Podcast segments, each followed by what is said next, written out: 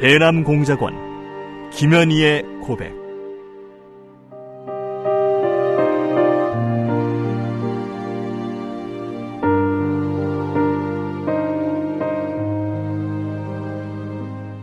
나는 김정일의 친필 지시로 1988년 남조선에서 열리는 서울 올림픽을 파괴할 때 대한 공작 임무를 받고 100여 명의 남조선 노동자들이 탔던 비행기를 공중에서 폭파시켰다. 평범한 여자로 살고 싶었던 내가 어떻게 한치의 죄책감도 없이 이처럼 수많은 사람들을 죽인 살인자가 되고 말았는가.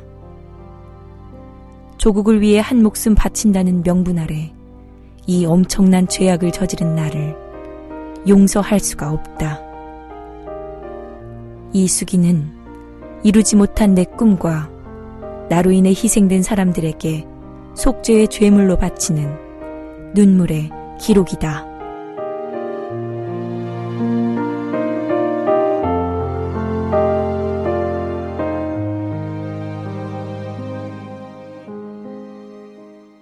남산 지하조사실 27번째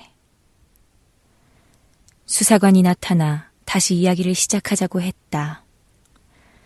전혀 못 믿는 이야기라면 더 들으려고 하지도 않았을 텐데 이야기를 계속 하자고 하는 걸 보니 내 말을 믿긴 믿는 모양이었다.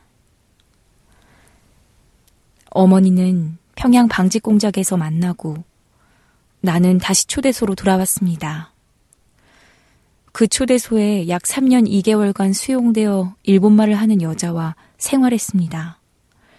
남자와 여자 지도원이 찾아와서 여러 가지 교육을 시켰습니다.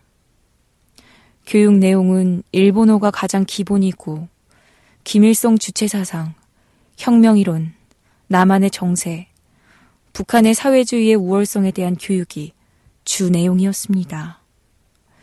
가끔 묘양산과 신의 견학도 나갔습니다. 지도원은 남조선을 해방시키기 위해 당신 같은 사람이 필요하고 그래서 교육을 시키는 것이라고 말했습니다. 그러다가 1987년쯤 11월에 초대소로 간부와 지도원 두 명, 그리고 어떤 노인 한 분이 찾아왔습니다. 그 간부는 신이찌를 나에게 소개했습니다. 그날부터 저는 신이찌와 같이 초대소 생활을 하게 되었습니다. 저는 1층 방을 쓰고 신이찌는 2층 방을 썼습니다. 초대소 생활에 대한 이야기가 시작되자 나는 불안감에서 벗어났다. 초대소에 대해서는 그들이 아무리 꼬치꼬치 캐묻는다고 해도 대답할 자신이 있었기 때문이었다. 오히려 그들이 의심을 품고 물어봐 주기를 은근히 바라기도 했다. 어느 날 간부가 찾아와서 임무를 준다면서 신이찌와 같이 구라파로 여행을 떠나라는 것이었습니다. 둘 사이는 일본인 아버지와 딸의 관계로 가장해야 되고 또 특히 저에게는 신이찌의 건강을 잘 돌보라고 했습니다. 해외에서의 연락은 그곳에 있는 북조선 대사관에 전화하면 된다고 전화번호를 알려줬습니다. 신입지와 저는 11월 14일에 북조선 비행기를 타고 평양을 출발해서 모스크바로 갔습니다. 모스크바에서는 북조선 대사관에서 이틀을 묵었습니다. 그동안 레닌 광장도 구경하고 여기저기 관광도 했습니다. 다시 모스크바에서 소련 비행기를 타고 베를린에 가서 북조선 대사관에 4, 5일쯤 묵었다가 비엔나로 갔습니다. 비엔나에서는 5, 6일간 호텔에 묵으면서 시내 관광만 했지 만난 사람은 따로 없었습니다. 나는 될 수 있는 대로 경유지 한 곳 한 곳마다 세밀하게 설명하려고 노력했다. 어차피 수사관들의 기분을 돌리자고 시작한 새로운 각본인데 성인은 다 하는 듯이 보이고 싶었다. 비엔나에서 베오그라드로 가서 역시 호텔에 5, 6일쯤 묵었는데 그 기간 중에 두 남자가 호텔로 찾아왔습니다.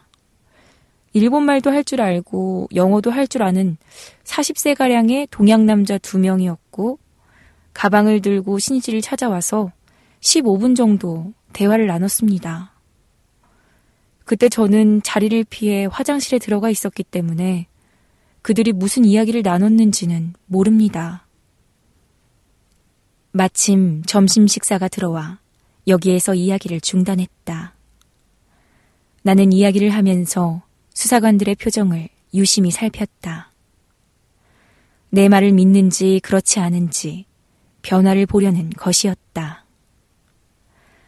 그러나 그들의 표정은 놓친 내 잔소리를 듣는 젊은이들처럼 한 귀로 듣고 한 귀로 흘리는 것 같은 표정이었다. 한마디로 내 이야기에 큰 관심이 없다는 얼굴이었다.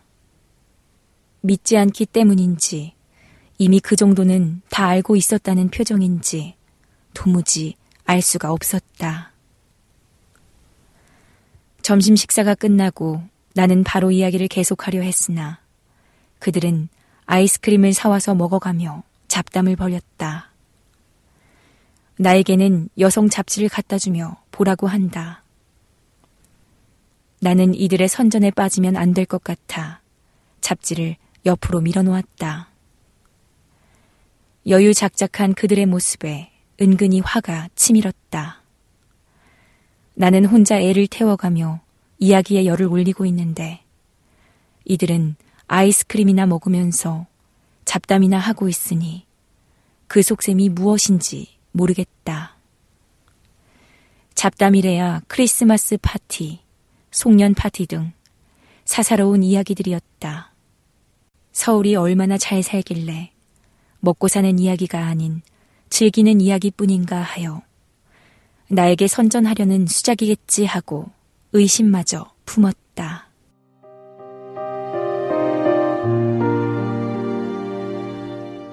대남공작원 김현희의 고백, 랑독의 박수연이었습니다.